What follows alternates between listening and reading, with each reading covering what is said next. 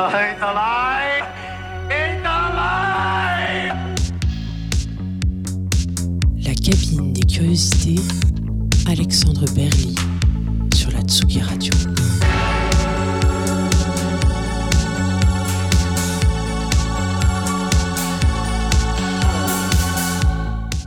Et bienvenue dans ce nouvel épisode de la cabine, ce nouvel épisode, cette nouvelle saison de la cabine des curiosités sur Tsugi Radio, l'émission qui pousse la porte du studio des artistes et qui s'y invite pour les écouter et regarder composer. J'ai le plaisir de recevoir aujourd'hui le musicien, producteur et compositeur Pierre Lefeuvre aka C sept.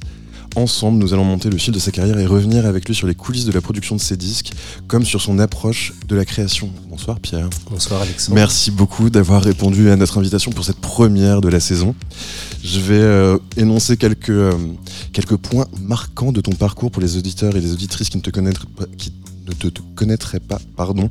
Tu as sorti ton premier album en deux mille cinq, One Day at Home, sur le label Electronic Pop, qui sera suivi par un deuxième, Through the Window, en deux mille dix sur M V S, un troisième, Mirage, en deux mille quatorze sur P Star dix. Ça, c'est le label japonais, ça. Ah. Euh, oui. Et le quatrième, Layers, sur le label Meteor Music. Tu auras beaucoup tourné, notamment dans les pays asiatiques. Tu auras collaboré avec Juliette Armanet, Yann Wagner et d'autres. Tu commences à t'investir et à, à travailler autour de la musique de film à partir de deux mille dix, il me semble, pour la B O d'un court-métrage qui s'appelle Kermesse, de Virginie Berthier et Benjamin Philippou. Ton premier nom, ce sera en deux mille dix-neuf, Un vrai bonhomme, de Benjamin Parent. En deux mille vingt, tu, tu, tu, tu composeras la musique de la série Netflix La Révolution et d'un docu sur euh, Canal+, qui s'appelle Bastard Lion, qui, euh, euh, euh, bande originale qui sera partagée avec Laurent Garnier. Tu aurais également fait une création au château de Versailles, qui est un peu euh, d'actu aujourd'hui avec la visite du bon vieux roi Charles trois. Euh, et euh, en deux mille vingt et un, tu, euh, tu, tu, tu fais la musique du film Mi, euh, Mi iubita de Noémie Merlant, qui sera euh, euh, euh, intégrée à la sélection officielle du Festival de Cannes. En deux mille vingt-deux, ce sera le film Du Crépitement sous les Néons de Fabrice Garçon et Kevin Osona, et une énorme activité pour la fin d'année deux mille vingt-trois et l'année deux mille vingt-quatre, puisque tu as un E P qui sort en fin d'année, annonciateur d'un album en deux mille vingt-quatre, mais également la musique de la première série Paramount française qui s'appelle Le Signal, le docu sur My Asian Airlines produit par Society, qu'on connaît assez bien par ici, et surtout aujourd'hui, la sortie du film Acide, dont tu as composé le générique de fin, qui s'appelle Futur, de, de Acide de Juste Philippot, dont on va écouter la musique.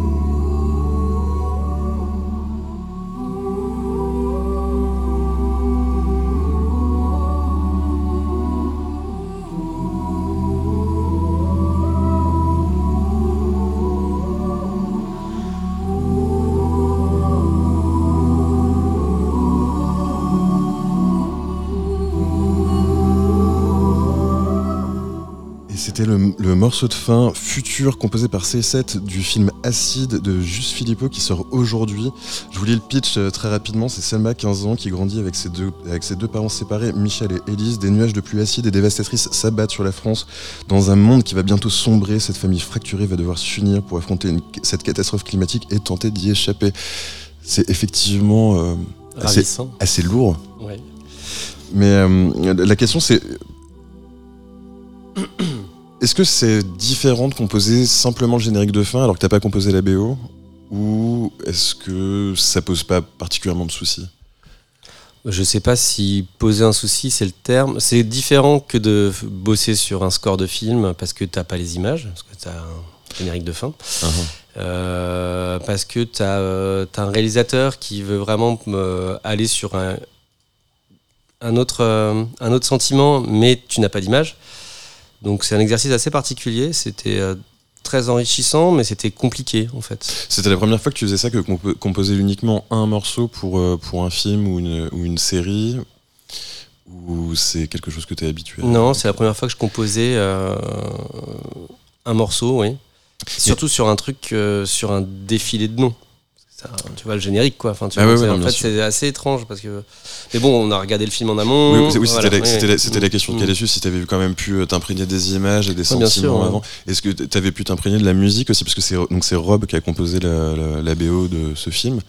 Est-ce que t'avais pu t'imprégner de la musique qu'il avait composée avant pour composer ton thème à toi? Non. Ou... Non, j'ai écouté la musique. Quand j'ai vu la, le film pour la première fois, il y avait euh, toutes les maquettes de Rob. Donc, euh, donc j'étais imprégné de...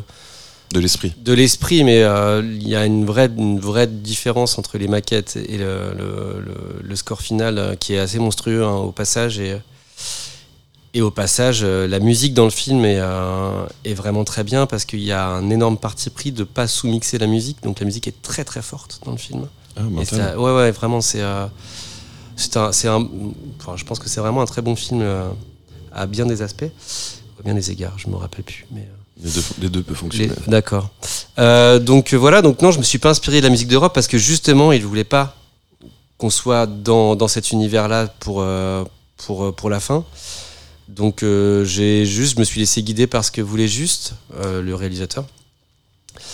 Euh, et, euh, et puis euh, je me suis un peu laissé aller, mais ça a été, c'est pas, oui, c'est pas un exercice facile. C'était un peu une volonté de faire une sorte de clair-obscur, par exemple, enfin de trancher par rapport au corpus de tous les, de, de tous les, de toutes les pistes qui avaient été, euh, qui avaient été écrites pour le film, ou c'est une volonté esthétique de faire appel à toi particulièrement. Tu, enfin, comment est-ce que ça s'est passé euh Je pense qu'il y avait, euh, il y avait un dossier sur, ce, sur comment les gens allaient quitter le film. Ah. Ils n'arrivaient pas à trouver vraiment le, la tonalité, l'humeur et l'ambiance. Euh, ils ne voulaient pas rest- ils voulaient pas que les gens soient sonnés. Je pense que le film se termine, les gens sont sonnés. Euh, ils n'arrivaient pas à trouver vraiment la, l'humeur, en fait. Et on, a, on a cherché ensemble. Il y avait, euh, ils voulaient une note d'espoir à la, fin, à la, à la fois... Euh, Euh, voilà, je je sais pas si vraiment il y a de l'espoir dans ce film, mais euh, mais en tout cas il y avait un voilà il y avait une une, une volonté de de d'ouvrir sur quelque chose de différent et euh, et le le fait de de faire appel à un autre compositeur, je pense que c'était assez malin parce qu'on amène une autre sensibilité, on amène un autre univers, un autre regard aussi sur le film. Franchement, j'ai pas le même regard que que Rob avait ou a.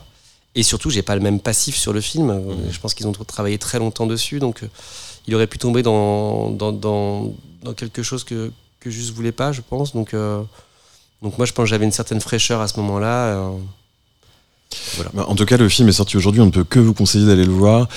Et on parlera un peu plus tard dans l'émission de ton approche de la composition de musique de film. Pour l'instant, on, en fait, on va revenir un peu sur tes influences. En préparant cette émission, je t'ai demandé de m'envoyer quelques morceaux qui t'ont inspiré, influencé, voire les deux. Euh, et parmi eux se trouvait ce morceau de Brian Eno, donc qui s'appelle « An Ending ». Difficile, voire impossible de résumer la carrière d'un artiste aussi majeur que Brian Eno. Euh, en quelques lignes, mais on peut dire de lui qu'il a, co- qu'il a collaboré avec les plus grands, de Roxy Music à David Bowie, en passant par Robert Fripp, David Byrne, Cluster. Il a aussi produit Laurie Anderson, Grace Jones ou Slowdive. Il a conçu le jeu de cartes Oblique Stratégie, qui est un petit item qui fait partie de beaucoup de studios de musique. Et il a aussi créé un genre à lui tout seul, qui, qui est, qui est l'ambient. Euh, on écoute donc An Ending de Brian Eno et on en parle ensuite sur Tsugi Radio ensemble.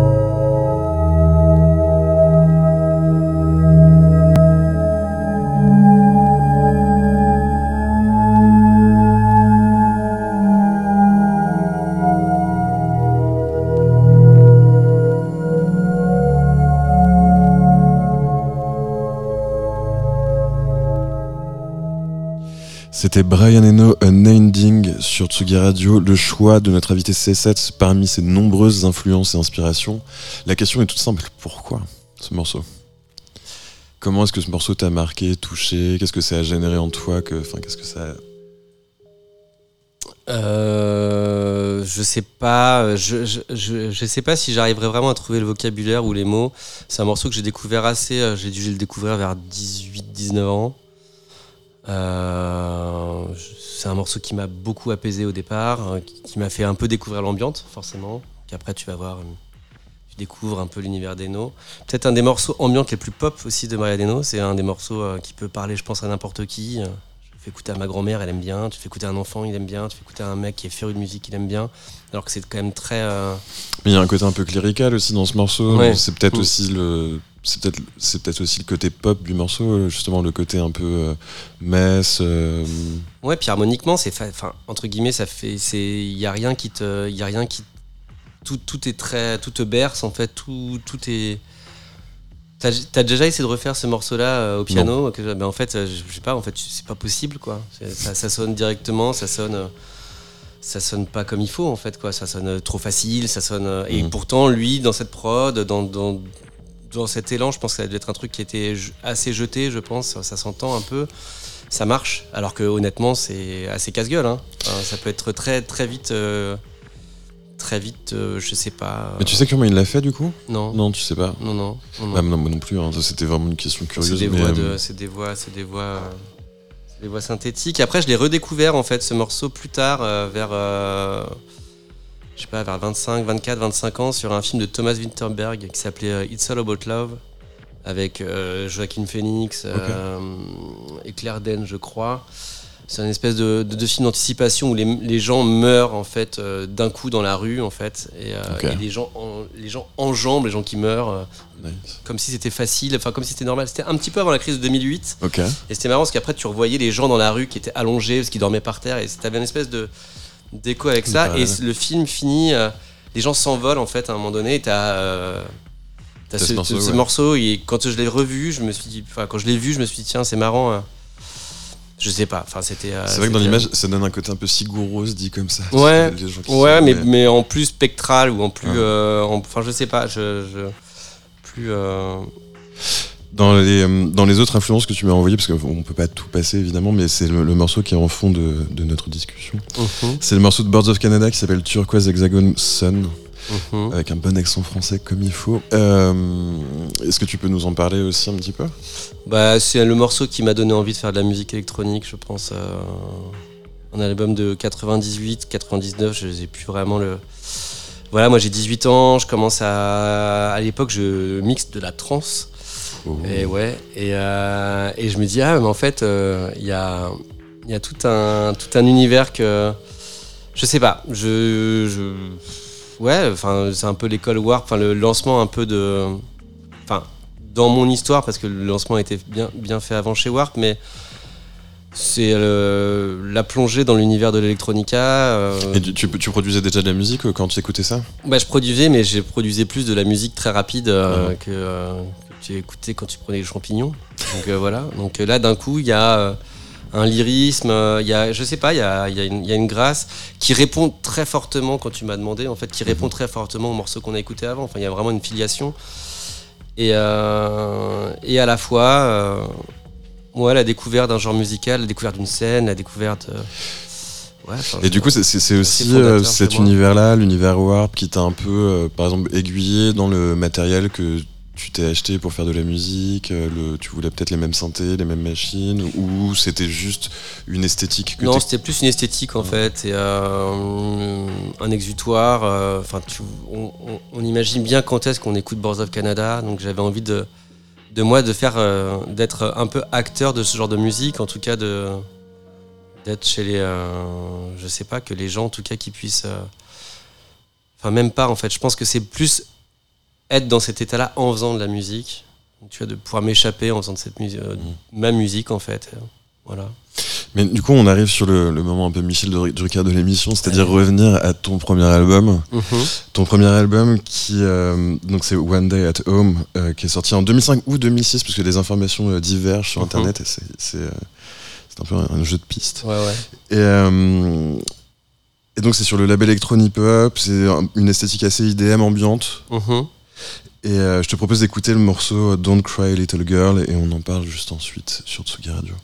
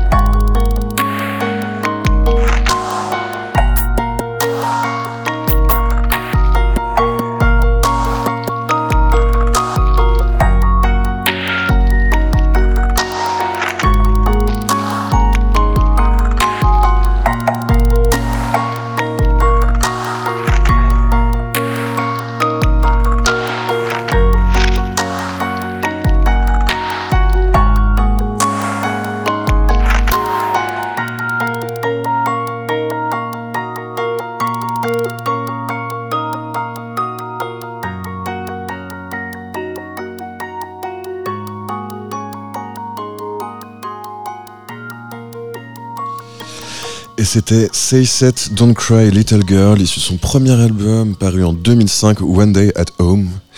Euh, juste avant qu'on en parle, j'ai lu une phrase très très drôle sur ta bio Wikipédia qui disait « Repéré par son futur manager en deux mille quatre alors qu'il passe sa propre musique dans le vidéoclub parisien dans lequel il travaille. » Ouais, c'est coup, un peu narcissique, quoi. Du c'est coup, ça, ouais. Non, j'ai trouvé ça très drôle. Il y a un côté un peu Tarantino de la chose, mais, euh, mais du coup, c'était, c'était les démos de cet album que t'écoutais dans... Ouais, euh... ouais exactement, ouais. ouais, ouais. euh, Pas ce morceau. Ce morceau, il est sorti. Enfin, euh, je l'ai fait après, mais ouais, ouais, je, je testais en fait euh, chez les clients euh, mes, mes prods en fait. Tout mais c'est super drôle. Enfin, c'est un peu... Ouais. Mais c'est, en fait, c'est, enfin, il y a un, un, un truc super cathartique en plus de mm. dans un dans un vidéoclub. Ouais. Alors que après, je fais de la musique de tu film. Fais de la ouais, musique, bien sûr. Ouais. Non, mais enfin, tout était un petit peu prémédité, hein, on peut le dire. Ah oui, mais c'était c'était un, c'était un calcul tout à fait. Et, euh, et alors, comment ça s'est passé le, le, la création de ce premier album ? Enfin, tu, tu travaillais avec quel matériel à l'époque ? Euh, j'avais un petit je, les premiers MacBook Pro qui étaient sortis, tu vois. Donc euh, je, c'est un album qui est fait avec cinq pistes, quoi. C'est fait sur Logic. Euh, j'avais un mini sampler. J'ai, c'est tout in the box, un album euh, vraiment. Okay. Ah ouais ouais. Et ouais, je suis venu au je suis venu au, au hardware beaucoup plus tard en fait. Au début, euh, moi j'ai fait des études d'ingé son, donc j'ai appris à faire de la musique sur Pro Tools, tu vois, euh, mm-hmm. avec euh, avec rien. Rien en fait. Ouais. Et, euh, et euh, lui, il n'a pas été fait sur Pro Tools, il a été fait sur Logic. Euh, avec, euh, ouais, c'est. Mais, mais c'était, une, c'était, euh... c'était une volonté parce que tu, c'était le, le comment dire le, le, l'aspect, enfin les textures, le, la, le, la musicalité que tu voulais, ou c'était une question de de juste euh, moment où tu n'avais pas forcément accès aux machines auxquelles tu, euh, auxquelles, euh, tu voulais avoir accès, ou enfin. C'était, aux... euh, c'était en fait un peu euh, couteau suisse quoi. Je je sors de mes études, je fais un, des études d'ingé son. Moi à ce moment-là je veux pas forcément faire de musique, je veux faire euh, du son en fait mmh. en gros, donc c'est très large, donc euh, je, je, j'ai un ordi, euh, j'ai pas d'argent à part mon ordi, donc euh, voilà, j'y connais pas grand chose finalement. Dans, le, dans mon B T S moi j'étais beaucoup plus sur le cinéma, donc du son au cinéma, mmh. donc le milieu de la musique, je suis mélomane, je suis musicien, euh, mais euh, je connais absolument pas l'univers du studio, je connais pas beaucoup d'instruments plus que ça. Donc en fait, je fais un peu avec les moyens du bord, quoi. Je, je, je me pose pas trente-six mille questions en fait. J'ai un ordi, il y a des sons qui sortent de l'ordi, je fais ok, ben il y a cinq pistes parce qu'au bout de cinq pistes, ton C P U il, ouais, ouais, il crame. Il crame, donc euh, du coup tu fais un peu avec. Euh... Mais après, et c'est... tu découvres au fur et à mesure en faisant ça que ce que tu, que, que, que le son que tu prends, il émule une vraie machine. Etc, ouais, et cetera. Ouais, puis tu sûr. commences à découvrir un peu c'est, le, c'est le, du... l'effet ricochet, quoi. Voilà. Non, mais c'est marrant l'histoire du MacBook Pro parce que j'avais reçu Étienne Jomet ici qui disait que lui, il avait un. Je crois que c'était en deux mille huit, donc pas longtemps après toi, mais il avait enregistré un album qui a été mixé par Carl Craig. Mm-hmm. Et lui, en fait, il a utilisé le micro, la prise micro de son MacBook Pro pour enregistrer ses ouais. synthés, tu vois. Enfin, ouais. donc, du coup, il ouais. y, y a un vrai truc de cette période autour du MacBook Pro. Et euh, est-ce que tu te souviens un peu quel était le process, enfin, comment ça s'est passé quand tu as composé cet album ? Tu avais la volonté de faire un album ou c'était juste des expérimentations et tu essayais de faire de la musique ? Enfin, c'est, c'est un, c'était, c'était quelque chose de très construit ou c'était vraiment une accumulation de, de, d'expériences, d'expérimentations et... Les premiers albums, enfin de, de, de, d'expérience, même en parlant à pas mal, avec pas mal de gens, de, de, tes premiers albums, en tout cas quand t'as la vingtaine, c'est quand même un peu le, le best-of de tes quatre dernières années, quoi. Hein. Tu vois, il y a un truc un peu... Euh, tu, tu expérimentes plein de choses et puis au bout d'un moment, t'as plein de matière, t'en as beaucoup trop et tu, tu fais une espèce de réduction, réduction. Et, je, enfin, je, je sais pas s'il y a vraiment... Peut-être que je suis très candide comme garçon, mais euh, y a pas, j'ai pas eu de volonté de faire un album hein, sur ce premier album. C'est vraiment... Euh, tu fais de la musique parce que t'as besoin de faire de la musique, je pense, à cet âge-là. Mmh. C'est un album qui a été composé essentiellement de nuit, parce que je travaillais la journée dans ce vidéoclub. Voilà, je faisais midi-minuit dans ce vidéoclub, et donc je chantais à minuit. Et, euh, wow. et puis je faisais du son, quoi. Parce que j'avais besoin, j'avais mmh. vraiment... Euh, On en, on en revient à l'exutoire, Boards of Canada, blablabla. Mais voilà, et donc du coup, euh, au bout d'un moment, j'ai de la matière, je la fais écouter. Je, en fait, je sais même pas pourquoi je fais écouter. Enfin, j'ai, j'ai même pas de volonté à ce moment-là de, d'exporter ma musique. Je, je, je veux juste savoir ce que les gens en pensent. Et donc, je la passe dans ce vidéoclub. Il y a mon manager de l'époque qui passe à ce moment-là, qui écoute, qui me dit « Ah, c'est pas mal », et qui voilà, puis après, c'est parti. Mais... Euh Et après, il me dit, bah, il faudra que tu fasses un album. Et tu, là, je, tu lui dis, bah, le, écoute, le classique j'ai. Euh, du manager, quoi. Bah voilà, c'est ça. J'ai, euh, j'ai vingt titres, euh, qu'est-ce que t'en penses ? Et puis, t'en, t'en, t'en prends dix. Et puis, voilà. Mais tu disais que t'avais besoin de le faire écouter, mais parce que t'avais, t'as besoin de, enfin, t'avais besoin d'avoir le jugement d'un tiers, enfin, d'avoir le, le rendu d'un tiers par rapport à la, enfin, par rapport à la préemption que t'avais de ta propre musique. Ouais, une quête de légitimité, euh, tout simplement. Je sais pas, ouais, de, d'avoir, d'avoir, ouais, de, bah. De la musique électronique, quand elle n'est pas dansante à cette époque-là, à cette période-là, tu peux pas faire de concert. Oui, c'est tu vrai pas, que... T'as, t'as, pas, t'as, t'as pas trente-six mille... Euh, en deux mille cinq, on, est, on était en pleine époque, enfin en tout cas à Paris c'était plutôt, ouais, vois, c'était la période euh... électroclash plutôt, ouais, c'était, c'était voilà. assez euh, une sorte de new wave testostéroné pour les plus jeunes qui nous écoutent. Mmh. Mais euh, mais euh, c'est vrai que c'était c'était c'était un peu l'opposé, enfin le l'hémisphère sud de cette morceau, enfin de de cette musique quoi. Ouais, donc voilà, je, Ou nord je plutôt, cherchais mais, euh, ouais. je cherchais juste un moyen peut-être de diffusion, je savais pas trop comment faire et puis j'ai eu pas mal de chance quoi parce que mmh. voilà, il y a eu une personne qui est rentrée au bon moment, mais euh... les hasards peuvent être heureux. On va faire un petit bond dans le temps et on va, on va, on va, on va jumper sur ton troisième album, donc Mirage, qui est sorti en deux mille quatorze sur un label japonais dont je pourrais. Non, il est sorti sur Meteor Music en France et euh, j'ai une licence au Japon. Ouais, ah, sur... autant pour moi. Bah, du coup, c'est Discogs qui m'a trompé. Mais euh, je, je, je, euh, je, non, je, non, je, parce je qu'en désolé. fait, euh, ouais, le, le physique, le physique a dû être pressé à plus d'exemplaires au Japon qu'en France, sûrement. Donc, du coup, voilà. Ça va avoir... Mais en tout cas, euh, il sort presque dix ans après le premier, puisqu'il sort en deux mille quatorze et que ton premier album était sorti en deux mille cinq. Et on sent vraiment une, une réelle évolution dans, le, dans l'esthétique qui est développée. C'est, un peu, c'est plus electronica, c'est plus frontal. Et un peu plus mûr. C'est le merveilleux jeu de mots qui me permet d'annoncer le morceau Ayrton Senna qu'on écoute mmh. tout de suite sur Tsugi Radio.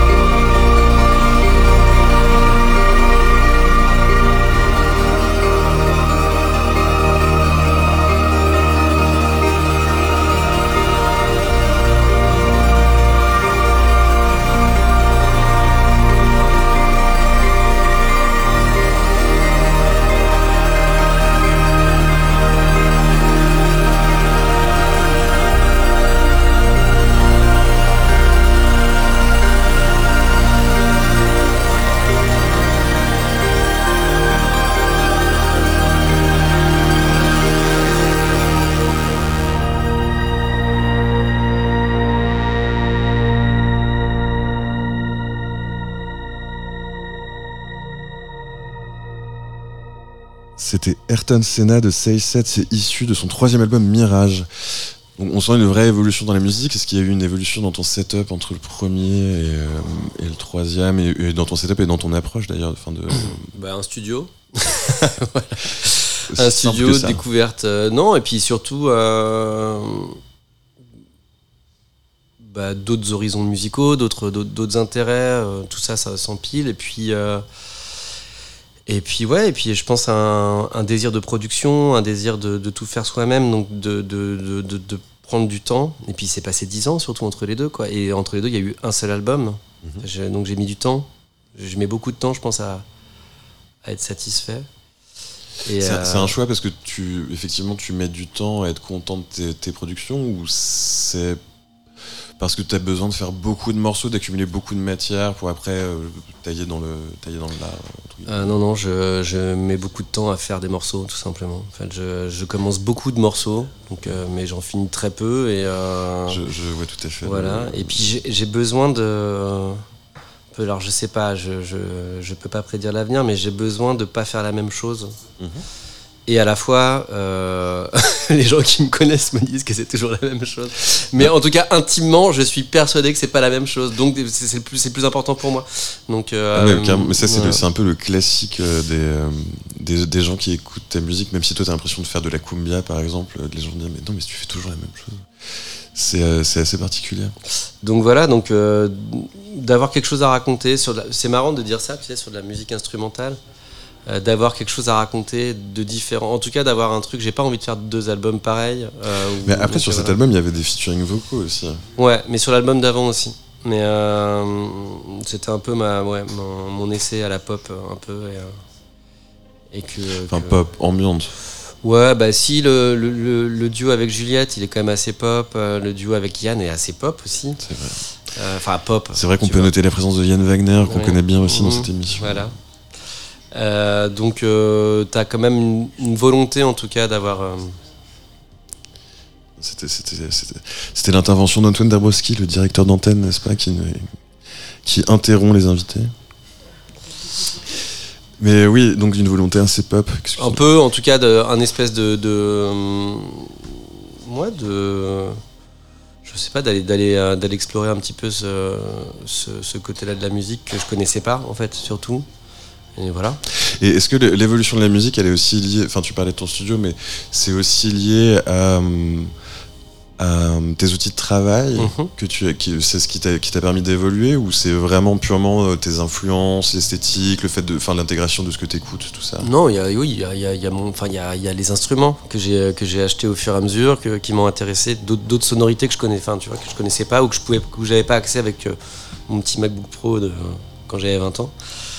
Et euh, donc non, c'est un, c'est un, c'est une globale, c'est un peu. Euh...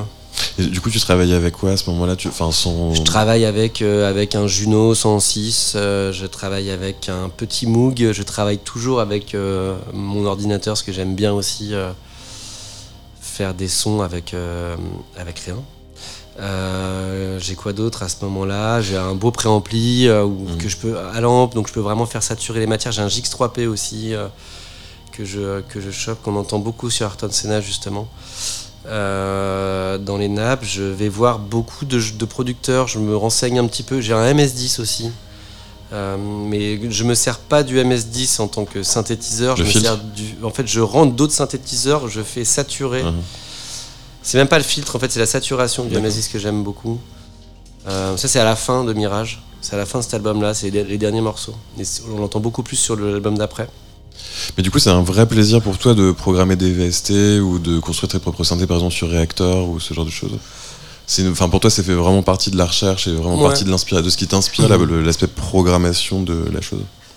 Ben, bah, c'est même pas de la programmation de V S T, c'est plus du traitement numérique de, de son.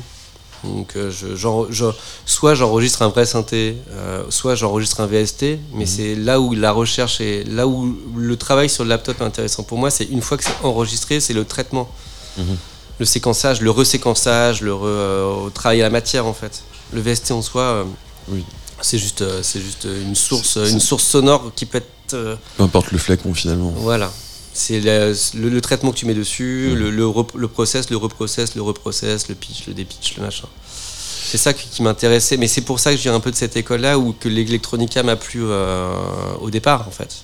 Après c'est, c'est beaucoup d'expérimentation aussi, donc forcément ça mmh. prend du temps, ça, ça explique aussi en partie pourquoi tu mets du temps. Enfin si tu cherches les coups là, c'est, c'est difficile de prévoir en fait ce que tu vas faire un peu. Enfin tu vas par exemple Euh, ressampler des choses que t'as pitchées pour les dépitcher après, les ressampler, enfin c'est le côté un peu, tu sais, comme pour les graphistes, euh, photocopier des photos mmh. jusqu'à, jusqu'à ce que l'image s'érode et que ça, mmh. ça crée une sorte de texture euh, différente. Bah peut-être, ouais, c'est trouver, mais de façon déjà aussi trouver une... la sonorité de l'album, c'est très ouais, très très, très euh, c'est pour moi c'est assez, euh, c'est ça d'abord qui va faire euh, que je vais mettre quatre ans à Mais bon, il y a beaucoup de procrastination là-dedans aussi, tu vois, il y a, c'est juste un espèce de, de truc de... Et comme je suis pas aussi dépendant... Ouais, mais la procrastination, c'est un travail aussi, enfin, tu réfléchis... non mais, je veux pas du tout... Euh... Comment dire... Non mais oui, tu, c'est un process. On va c'est, dire. Un, c'est process, un process un peu oui. long, euh, plus ou moins long. Tu réfléchis euh... beaucoup quand même, enfin, de manière consciente ou inconsciente, mais tu sais, enfin, c'est, c'est, ça évolue en tout cas, l'idée évolue. Et l'idée ou la volonté de lâcher prise ou pas en fait, c'est juste euh, d'arriver à lâcher prise. C'est assez long. On va faire un petit saut dans le temps encore pour arriver au moment de ton quatrième et dernier album qui date de deux mille vingt et un, donc Layers. Euh, il marque un petit tournant dans la conception de tes disques parce que tu commences à intégrer les élé- une certaine approche que tu réussis à acquérir via ton travail autour de la musique à l'image. Il y a aussi des morceaux d'ambiance, il y a des morceaux un peu plus techno, un peu plus... Euh, Euh, enlevé on va dire mmh. et euh, notamment aussi euh, les, des, des morceaux encore plus enlevés enfin dans la version étendue puisque c'est les, les sleepless versions qui sont plus mmh. les versions euh, du live, mais on en parlera juste ensuite. On écoute donc le morceau titre Layers sur Tsugi Radio avec notre invité Sayset.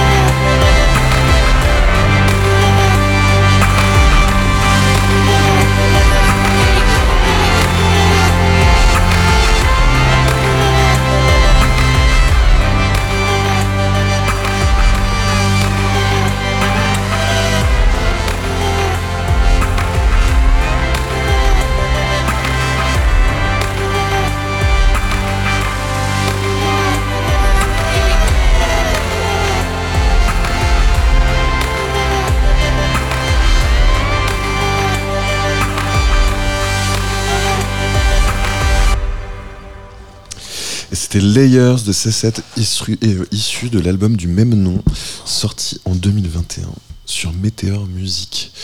Euh, donc du, du coup, c'est ton, c'est ton dernier album en date, mmh. qui a eu une certaine portée après, mais on en parlera au moment opportun, puisque ça a été aussi le, le fondement d'une des B O que tu as mmh. construite pour un film.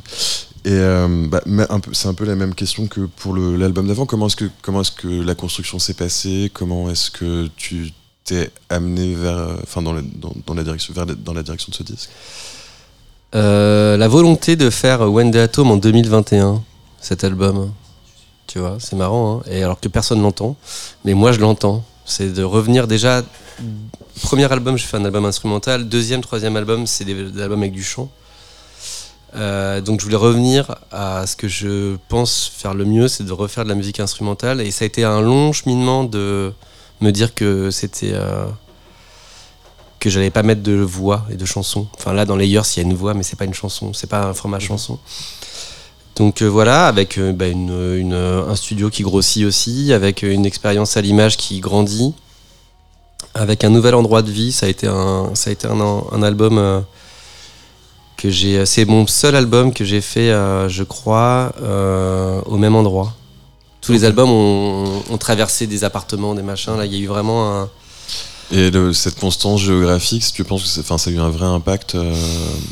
Enfin, c'est difficile à définir, j'imagine. Ouais, après, il y a eu le confinement en même temps à l'intérieur. Il y a eu pas mal de choses, mais... Euh, mais... Euh, je sais pas, il y avait... Euh, après, c'est... Euh, C'est avec mon premier album, c'est les deux albums que je, que moi que j'aime le plus, voilà. Comme si le, le milieu a été, euh... ça aurait dû être, ça aurait dû être mon deuxième album, cet album, d'une certaine façon, voilà. Oui, mais après c'est, c'est toujours difficile de bah, faire le voyage en quelque sorte. Ouais, bien sûr, non, mais après c'est, euh... en tout cas c'est la première fois depuis le premier album que je n'écoute personne. Et ça, mais c'est, et c'était après, enfin. Le, enfin, pour revenir sur ce que tu disais au début de l'émission, c'était une vraie volonté pour toi de faire écouter ta musique, apparemment, ouais, ouais. De, de, mmh. de, de, mmh. d'aller chercher un peu le, le, les retours, enfin les feedbacks. Mmh. Euh... De chercher du public, pas forcément de chercher du feedback. Enfin, en tout cas, euh, un public qui n'était pas un public euh, de gens du métier, tu vois ah. ce que je veux dire. Après, ta musique, ma mu- ta musique plaît, et euh, directement, dès que ta musique plaît, t'as des gens du métier qui disent « Ah ouais, mais alors attends, euh, tu devrais faire ça ».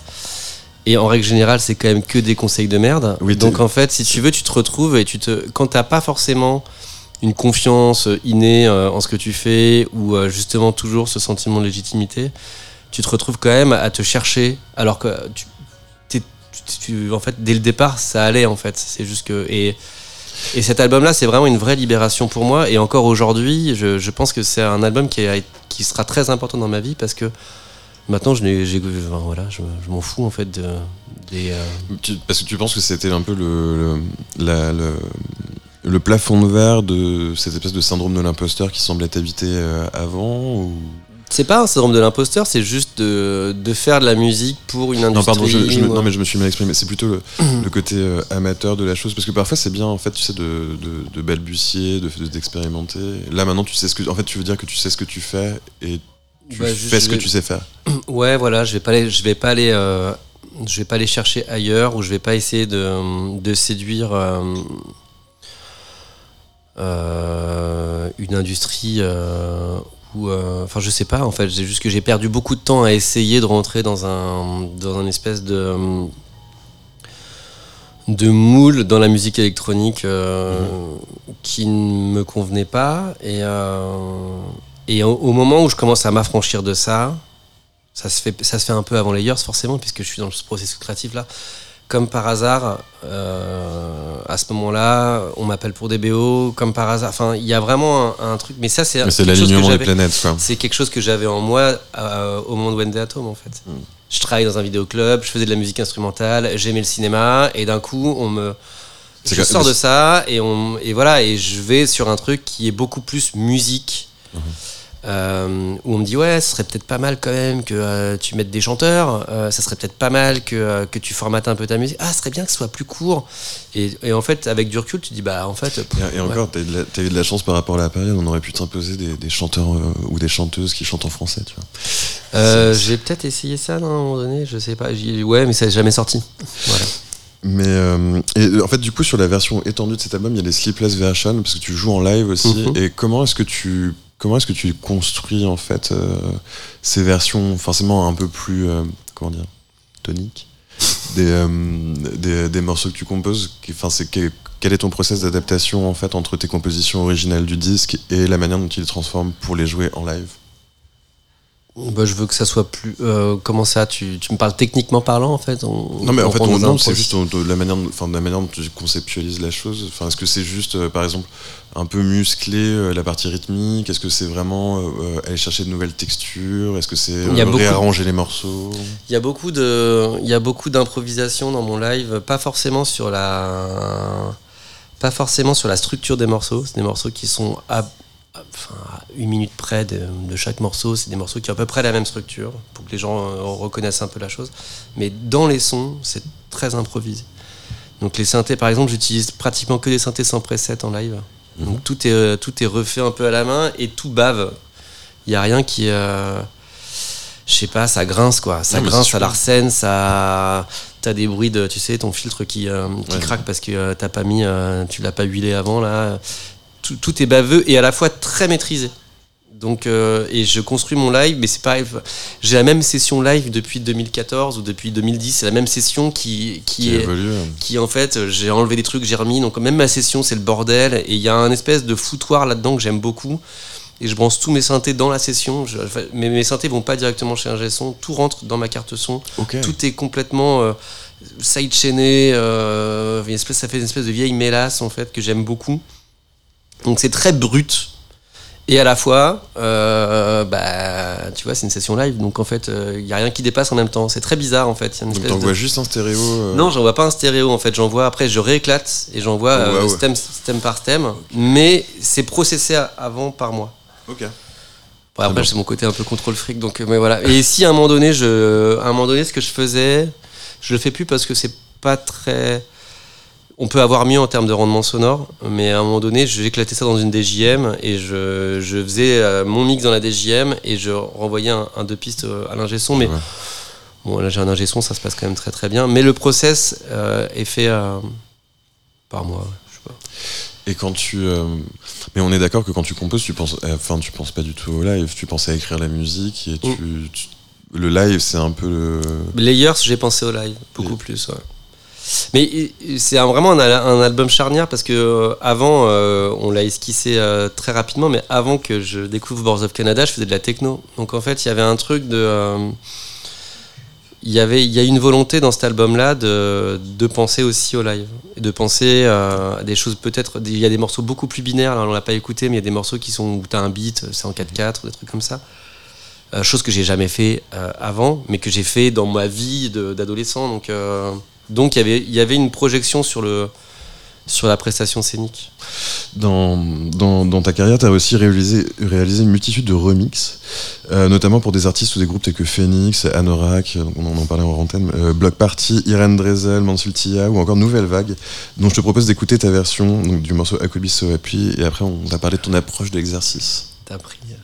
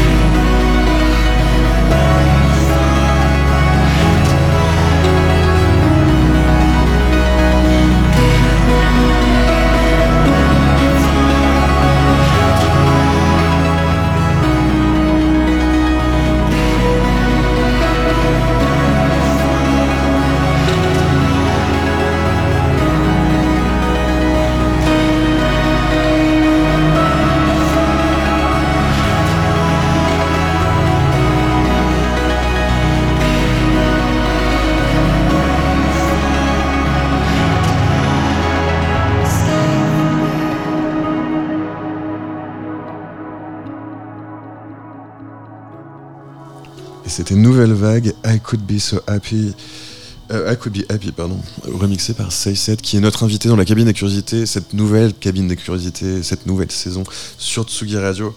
Et alors, la question du, du remix, c'est comment est-ce que tu abordes l'exercice ? Parce que c'est vrai qu'il y a autant de manières de faire un remix qu'il y a de producteurs. Et c'est un peu euh, que, comment tu comment tu cuisines ? Je me pose pas vraiment de questions. J'essaye de pas reprendre la... ce qui est assez compliqué. Souvent, remix, ça, dé... ça, ça dépend le, le format. Quand tu remixes une chanson, je, j'essaye juste de partir de la ligne de chant. J'essaye toujours de tordre l'harmonie, en fait, que ce soit pas l'harmonie de, de, du morceau original, ce qui, quelquefois, déplaît euh, au groupe que je remixe. Mais euh, ça dépend lesquels, mmh. en fait. Ça déplaît rarement au groupe, ça, dé... ça peut déplaire au label. Euh, parce qu'ils ont une volonté de, de, de placer leur titre, mais bon, ils, ils appellent pas forcément la bonne personne avec moi. Mais, euh, mais euh, voilà, non, je, j'essaye juste de, de prendre. Bah, c'est un peu cliché, tu, mais tu prends l'essence du morceau, enfin, un truc qui te touche particulièrement dans le morceau. Mmh. Là, tu vois, dans le morceau de Nouvelle Vague, c'était, euh, c'était la ligne de chant que j'aimais bien la voix. Euh, l'arrangement me euh, ouais je, je trouvais sympathique, mais c'était un arrangement de Nouvelle Vague, je peux rien, enfin moi mmh. avec mon univers je peux pas faire grand chose avec l'arrangement de Nouvelle Vague. Non mais je, je te pose la question parce que parfois, enfin pour certains artistes c'est super important de, de prendre euh, le maximum de parties euh, issues des stems du morceau, tu vois, ouais. d'aller chercher euh, des samples, de les traiter, de les dénaturer ouais. pour les amener vers son territoire. Ouais non bah je... non, moi non, je prends, je prends un truc et je, je m'amuse avec. Et, euh, et euh, j'anticipe ta, ta question d'après, donc je te la laisse, je te laisse la poser. Oui, parce que du coup, en fait, en, en fond sonore, qui, euh, euh, c'est le remix de Chloé qu'elle a fait pour ton, pour ton morceau Layers. Mm-hmm. Et du coup, oui, la question que je voulais te poser, c'est qu'est-ce que tu demandes, toi, quand on doit te remixer ? Bah rien. Mais que dalle. Non, non, non, j'aime. Enfin, en règle générale, euh, on est quand même. Enfin, euh, je sais pas, je, déjà, je suis. Oui, mais j'ai, du coup, j'ai... c'est paradoxal. Enfin, c'est, enfin, c'est paradoxal. Mais non, justement, c'est pas, non, mais c'est, c'est pas vraiment paradoxal. Euh... Mais c'est, euh... ça va dans c'est... la même direction. Oui, non, c'est la liberté qu'on ne t'accorde pas forcément, en fait. Si, moi, on me l'accorde. Hein. C'est, en fait, non, c'est pas ça. C'est qu'il y a deux, il y a, il y a, il y a deux, euh, il y a deux écoles de remix, en fait. En gros, il y a euh, le, l'artiste qui vient te chercher ouais. et qui te dit, vas-y, j'adore ce que tu fais. Euh, est-ce que tu veux bien me remixer ? Je serais trop content. Et puis souvent, ça se fait quand même par, par échange. Mm-hmm. Dans ces cas-là, tu remixes, on se remixe, machin, blablabla. Bla, bla. Euh, en règle générale, il n'y a jamais de problème. Et il y a euh, un label euh, qui vient te chercher pour te dire « Ouais, ce serait pas mal euh, que tu remixes ça. » Et en règle générale, c'est quand même un D A qui comprend jamais grand-chose. Et, euh, et tu lui proposes un truc et il n'est pas content parce que, euh, bah parce que tu as fait ce que tu sais faire et qu'en fait, en gros, lui, il fantasmait quelque chose. Euh, qui... Et que c'est pas un format radio, quoi. Voilà, donc tu... Ouais, bref. Donc euh, là, moi, quand euh, je, j'ai la chance que Chloé veuille bien remixer un de mes morceaux, je, j'adore son univers, je... je suis juste trop content et la liberté d'expression doit être totale, sinon c'est pas très intéressant. Et euh, c'est, euh, le, évidemment, son, son remix c'est quand même assez club. Mm-hmm. Et tu, tu parlais de ton, ton passé techno euh, tout à l'heure, c'est quelque chose qui, qui t'a influencé et qui continue de t'influencer mmh, aujourd'hui ? Totalement, ouais. Bah, je, moi j'ai commencé la musique électronique euh, en tant qu'auditeur. J'ai une grande sœur qui Qui, euh, qui a quatre ans de plus que moi, donc tu vois, t'imagines, je suis né en quatre-vingts, donc elle est en soixante-seize, donc la...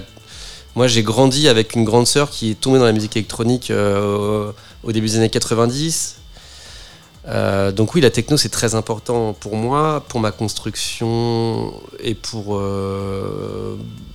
Enfin, j'ai, j'ai commencé à, faire de la... à produire de la musique en faisant de la techno, en produisant de la techno. Et euh, je, je me perds un peu, je sais plus ce que je voulais dire. Enfin, mais, tu, euh... tu parlais de trance aussi. Ouais, bah après ça c'est un, c'est un faux pas, mais c'est un faux pas assez trendy maintenant, donc j'aime bien, c'est un truc qu'on aurait, j'aurais pas pu en parler il y a, il y a huit ans, maintenant je trouve ça génial de dire que j'ai aimé la trance. Bah ouais, mais après il y a aussi, la, tu sais la trance, le, le, c'est plutôt le, le côté belge de la chose, mais la, la trance ralentie, tu sais, il ouais. y, y a toute une scène où ils jouent les vinyles de trance, au lieu de les jouer en quarante-cinq, ils ouais. les jouent en trente-trois plus huit ah sur ouais, le pitch. Génial. Du coup ça donne un côté super new beat, mm-hmm. la chose, c'est, enfin, c'est un, peu, un peu plus pointu, mais c'est, c'est, c'est une exception tout à fait tolérée de la trance de l'époque. Non, moi j'assume, hein, c'était la, la, la, la bonne vieille trance israélienne bien, bien sale, quoi, on peut le dire, hein, mais euh, je sais pas, ça me faisait, ça me faisait triper, quoi. Mais non mais c'est marrant, et tu, tu arrives à identifier les, les, les codes que tu gardes de cette période-là, ou en tout cas l'aspect, euh, peut-être, enfin, l'aspect club de la chose, ou la métrique, ou... Non, la métrique non, enfin si la métrique dans le sens, euh, dans le sens où t'as un beat en quatre-quatre, mais euh, L'aspect club peut-être un petit peu, non, je, je garde juste peut-être le, le côté euh, très cliché de l'évasion, quoi, tu vois. Donc euh, voilà, c'est juste cette essence-là, en fait. C'est le juste voyage. Le, le, exactement, voilà, le, le, le voyage euh, dans la transe. Euh, quand moi, j'avais seize ans, tu vois, c'est ça qui me faisait triper, quoi. C'était juste le fait que je puisse un peu partir euh, en étant drivé par, un, par une pulsation et derrière, tu vois. Mais, euh, ouais. Mais le voyage, l'émotion, c'est, c'est une... parfaite transition pour nous amener vers l'aspect donc plutôt euh, musique à l'image de ta carrière, enfin de ton mm-hmm. travail. Moi, je te, parmi les parmi les, les bandes originales, le long métrage que tu as réalisé, il y a notamment celle de Mi iubita, mon amour, euh, donc qui a été sélectionnée euh, au Festival de Cannes en deux mille vingt et un et sortie euh, au cours de de l'été deux mille vingt-deux. Euh, je te propose d'en écouter le, le, le morceau La Nuit. Et, euh, et, et d'en parler euh, juste ensuite sur Tsugi Radio.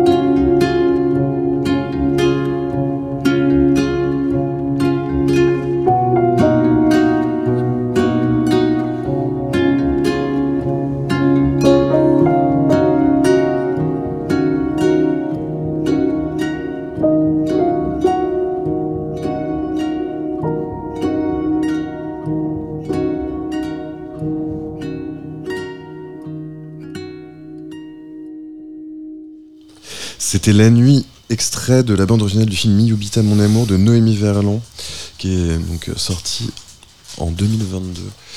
Et euh, donc, enfin, ce, cette B O fait partie des nombreuses B O désormais euh, euh, que tu as réalisées au cours de ta carrière.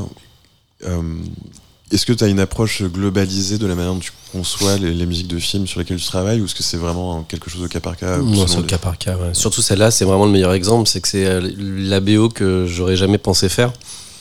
C'est-à-dire qui est fait à la guitare acoustique, euh, parce que Noémie avait une volonté, euh, on l'entend pas forcément là, mais il y a une volonté de, de ramener un petit peu de, de, de, de Roumanie, euh, je sais pas, elle, elle était sur de la guitare et à la fois elle aimait bien la production électronique, on a essayé de faire un, une espèce de, de, d'hybridation. Euh. C'est, oui, c'est tout ça. Enfin, c'est ce que j'avais noté. En fait, comme le, enfin, apparemment, la localisation de l'histoire se passe entre la France et la Roumanie, il y a eu une volonté mmh. d'intégrer des éléments du folklore musical. Mmh. Euh, Sans être, dans une, sans être dans une citation explicite, donc c'était euh, c'était, c'était chouette. C'était, c'était plus c'était... des modes, euh, des, des, des, des, des modes, des, des gammes. Des modes, des gammes, de, du jeu. Euh, trouver un guitariste, que je suis pas guitariste du tout. Enfin, euh, j'en ai fait, mais euh, à l'époque de Nirvana, donc euh, voilà. Euh, et euh, donc euh, beaucoup de recherche de sons et de, d'ambiance. Euh, C'est plus sur Nino, à la limite, on, on, on, on l'entend plus sur le, le morceau Nino, sur, euh, sur cette B O-là, où vraiment il y a une exploration de, du territoire euh, roumain. Et euh, en tant, en, toi, en tant que Pierre Lefeuvre C sept, mm-hmm. quel, c'est, quelle est ton idée de... Enfin, c'est, c'est, je sais que... Enfin, ma question est un peu tricky, mais... Je sais que chaque musique de film se conçoit avec le réalisateur et que c'est un échange, mais toi, en tant qu'artiste, comment est-ce que toi t'approches le, le travail de la composition de musique de film ? euh, C'est un peu une référence de geek, mais j'ai l'impression d'être Link dans Zelda, tu vois ? C'est que j'ai, un, j'ai un, mon sac à dos, et dans mon sac à dos, j'ai des euh, artefacts, c'est ça qu'on dit ? Ou des, tu vois, où j'ai, je prends mes armes, quoi. Uh-huh. Et euh, une musique de film, tu, tu prends quatre, quatre trucs et... Euh, et c'est ce qui va guider un peu ton, ton, ton score ou, euh, ou ton son. Et c'est surtout, tu prends le réalisateur avec toi et tu lui dis, voilà, ça, ça te dit, on part sur... Euh, je sais pas moi, un prophète cinq, euh, un sitar et, euh, et, euh, et un piano, et puis euh, et ça va être un peu nos, nos... parce que de toute façon lui aussi va, ça va le rassurer, ça rassure tout le monde.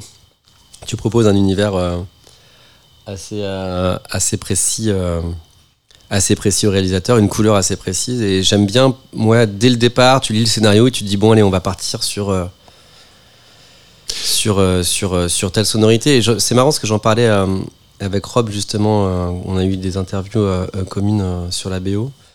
Et il disait que lui, ce qu'il aimait bien faire, et j'ai trouvé ça génial, c'est qu'il s'achetait un nouvel instrument à chaque, à chaque film. Mais euh... Et c'est, je trouve ça super parce qu'en fait... Euh, alors moi, ça m'est pas arrivé de façon volontaire, mais il se trouve que j'ai eu des nouveaux instruments euh, au moment où je composais des B O. Et, je, je, et, et c'est, mar- c'est pas forcément... Euh, une volonté de, de cette sonorité-là, mais t'as ça sous la main et tu le ponces euh, ah, au maximum, bah t'en, ouais, tires des, t'en tires des choses que t'aurais pas pensé, et il y a une, une, une homogénéité qui, qui, se, qui se crée et sur le score. C'est marrant parce que c'est pas le seul, enfin, j'ai lu pas mal de, de, de, de compositeurs, par exemple Danny Elfman, euh, euh, enfin, des, d'autres invités qu'on a reçus ici, les Nova Materia qui font beaucoup de musique de film aussi. Effectivement, à chaque projet, ils s'achètent euh, un... soit une nouvelle pédale, soit un nouvel instrument, et c'est vrai que ça oriente un peu leur recherche ou, euh, ou, le, ou le, le, enfin le, le, les textures en tout cas euh, qu'ils qui veulent générer, ouais, pour le t'as projet. La, t'as, la, t'as la découverte de, de l'instrument qui te fait euh, sortir un peu de ta zone de confort, même harmonique, même mm-hmm. de, tes, de, tes, de tes automatismes en fait. Tu vas découvrir, tu vas être dans l'expérimentation et ça te... Ouais, dé... Le côté un peu amateur aussi de la chose, enfin, ouais. le, c'est aussi... Enfin, le, le fait de pas, par exemple, de pas savoir jouer d'un instrument, ça permet de, de d'avoir une certaine naïveté euh, dans le dans, dans, dans son approche et de sortir, et de sortir des de sortir des trucs pas forcément scolaires ou enfin de, en tout cas pas forcément attendus avec cet instrument ou cette pédale, tu vois. Mmh. Mais euh, on va euh, En de, fin vingt vingt-deux fut une année assez productive, en tout cas en termes de sorties pour euh, des, euh, des projets sur lesquels tu as travaillé. Tu as aussi travaillé sur des documentaires, notamment sur un, tra- un, un documentaire qui est paru sur France Télévisions, qui s'appelle Au plus près des requins. Euh, c'était, c'est, c'est pas ton premier documentaire, parce que tu as aussi fait euh, la musique euh, co-composée avec Laurent Garnier. Enfin, vous avez partagé oh, la composition oh. des morceaux euh, d'un, du documentaire qui s'appelle Bastard Lion, donc sur Canal+ en deux mille vingt. Là, on va écouter le, le, le morceau Underseas du documentaire de Pauline Liétard et Frédéric Fèvre, diffusé sur France Télévisions, donc, et on en parle juste après.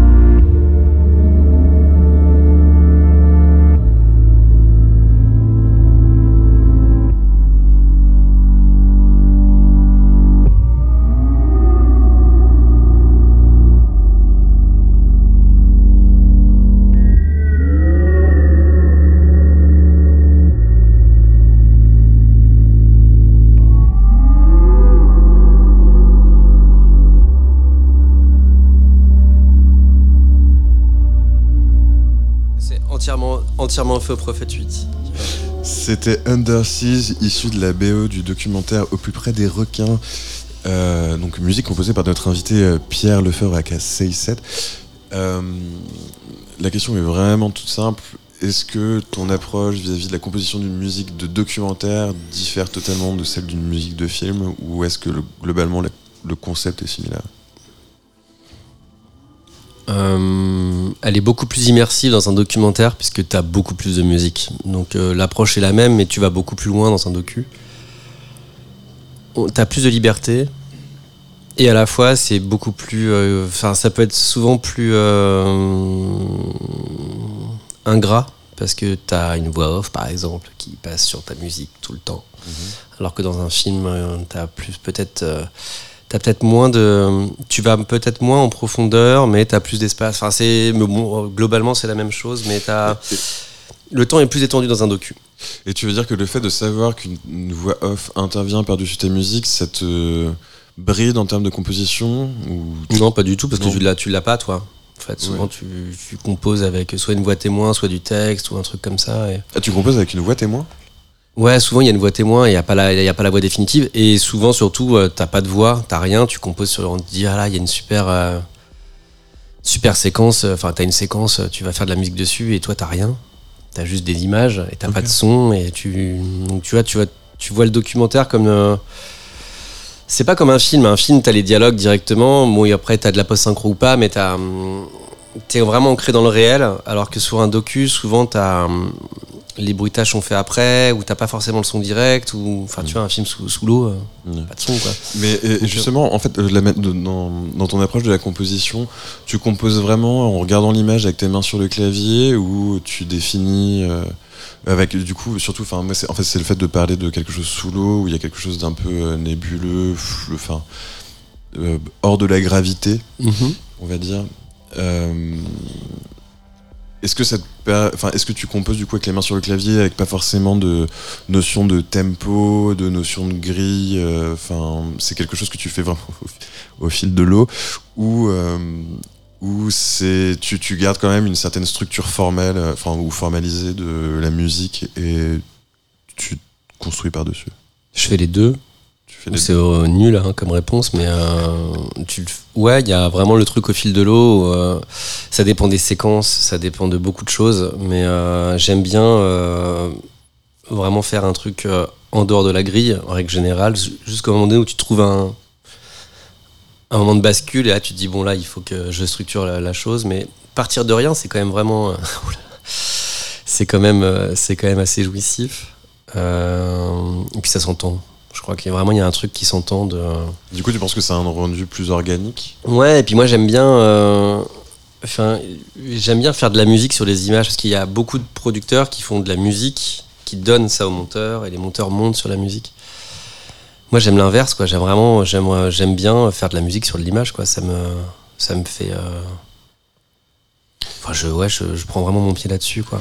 Mais parce que tu, tu enfin, parfois le script n'est pas suffisant pour euh, pour t'inspirer, ou c'est vraiment plus le confort de travailler sur la matière et de de, de venir euh, sous-tendre euh, l'émotion, la situation. Comment ça, le, le script est pas euh... Non, mais pas, pas, pas pour la musique de film. Tu, enfin, avant de faire la musique, tu, j'imagine que tu lis le script. Euh... Oui, bien sûr, mais euh, j'aime bien. Non, non, mais c'est c'est des c'est des façons de composer. Il y a des gens qui aiment bien, euh, qui aiment bien, qui voient les images, euh, qui lisent le script, qui voient les images et qui après décorrèle ça euh, du techniquement parlant, qui font de la musique à côté mmh. et, euh, et qu'ils envoient la musique au monteur et le monteur remet la musique sur les images, remonte à, ouais, à et les, fait l'édit lui-même. Fait l'édit lui-même. Ça, ça dépend de la notoriété de, du compositeur souvent. Et euh, et voilà, moi j'aime bien, euh, j'aime bien euh, avoir euh, vraiment le ce que le monteur euh, voit comme temporalité dans la scène, surtout sur de la fiction, sur le documentaire c'est vraiment différent, mais sur de la fiction vraiment il y a, y a une temporalité qui est inhérente à la fiction, euh, au récit, euh, au jeu des acteurs, enfin la mise en scène, et, euh, et j'aime bien moi me, me vraiment me plier ma musique et, et vraiment la faire coller aux images, et, et donc là tu tu peux pas euh, mmh. composer dans ton coin et après recaler, quoi. C'est que tu composes dessus et à un moment donné tu essaies de trouver une, une, un tempo Dans, dans cette séquence là et, tu, tu, et voilà, et puis au bout d'un moment tu trouves un tempo et puis tu tu, tu fais en fonction, mais forcément, euh, la musique sera de toute façon bancale, mais c'est ça qui est beau. Non, non, mais et, euh, tu, tu prêches un convaincu. Ouais. Euh, on va, on, moi, j'avais envie de finir l'émission sur la, la bande originale que tu as composée pour euh, le film Du Crépitement sous les Néons, donc de, euh, de Fabrice Garçon et Kevin Osona. Euh, je te propose d'écouter donc le, la, le morceau de Disparition et on, on en parle juste après.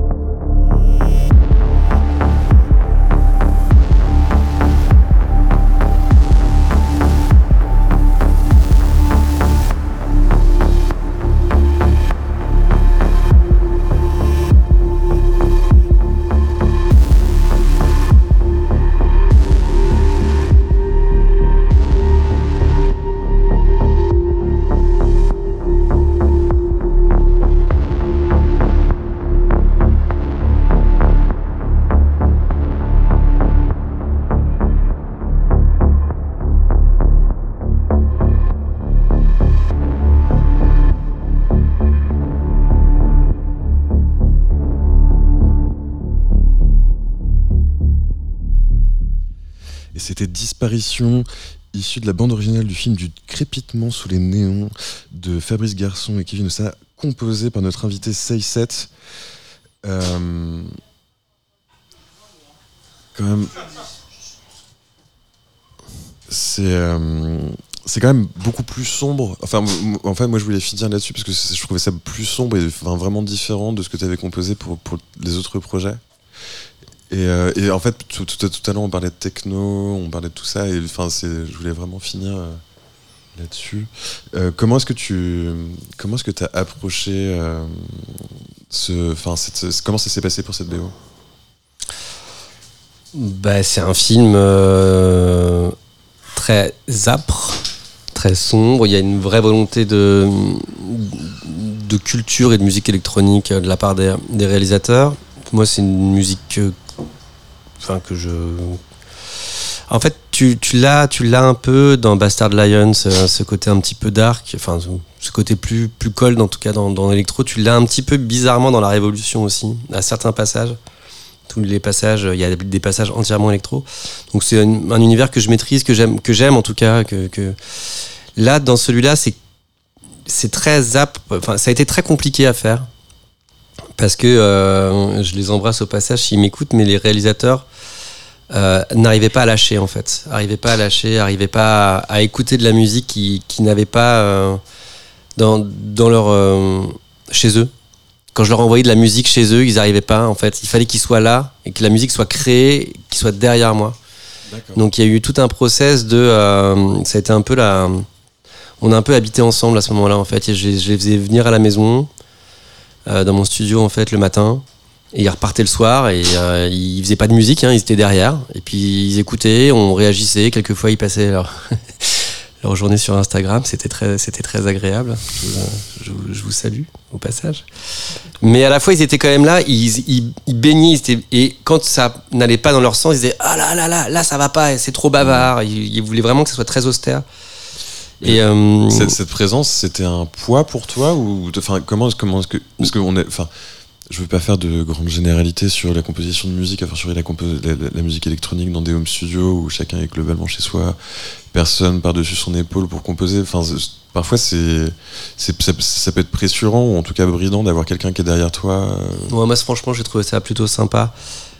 J'ai pas de... Justement, parce que j'ai fait ma, ma petite mue euh, mm-hmm.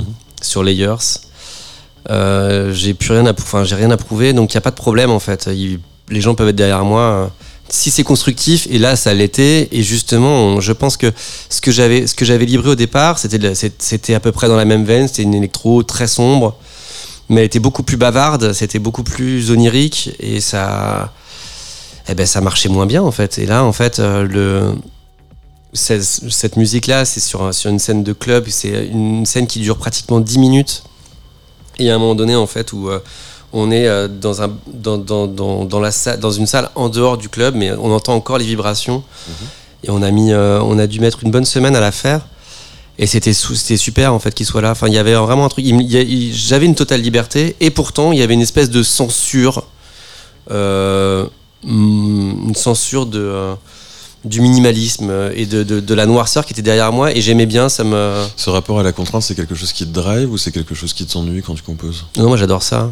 J'adore ça. Et c'est un peu le, le finalement le un peu le drame qu'on a aujourd'hui, c'est qu'on peut tout faire. On peut tout faire. Enfin, en, en, en, ta, tu, en termes de production, en fait, de... on a, enfin, il y a plus de, il y a plus de, il y a plus de contraintes en fait.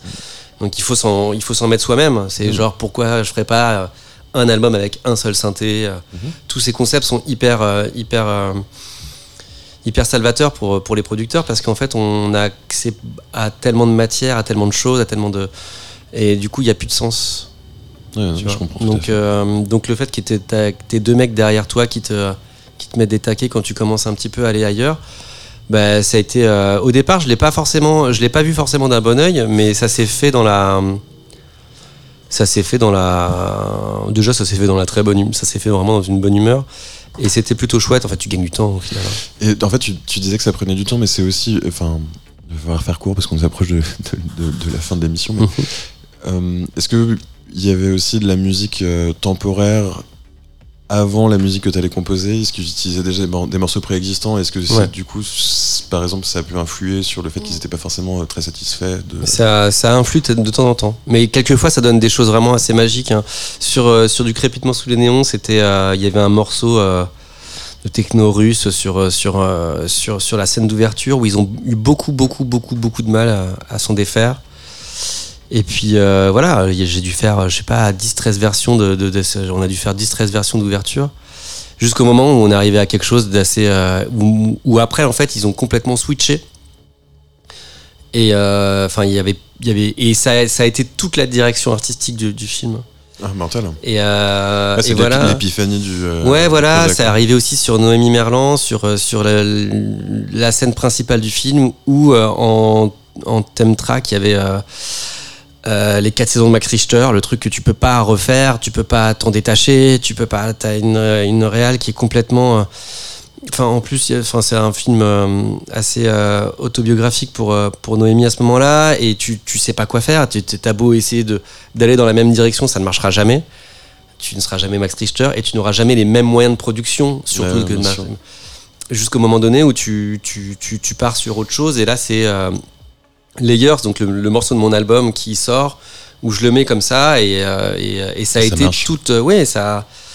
Et t'arrives à faire oublier un truc, mais c'est, euh, ça se fait pas en deux jours, quoi. Souvent, il y a un process, il y a même un process de la part du réalisateur de, de deuil. Euh, c'est compliqué, en fait, de, de lâcher. C'est le rapport à l'humain aussi qui fait, voilà. Hein, j'imagine, la durée de, la durée de la collaboration. Et donc, et d'un coup, tu arrives à les emmener sur une autre émotion. Ça marche de toute façon, c'est, tu, tu pourras jamais le, remplacer un track temporaire par une, un track similaire. Donc, il faut vraiment faire un, un contre-pied euh, quasi total, quoi.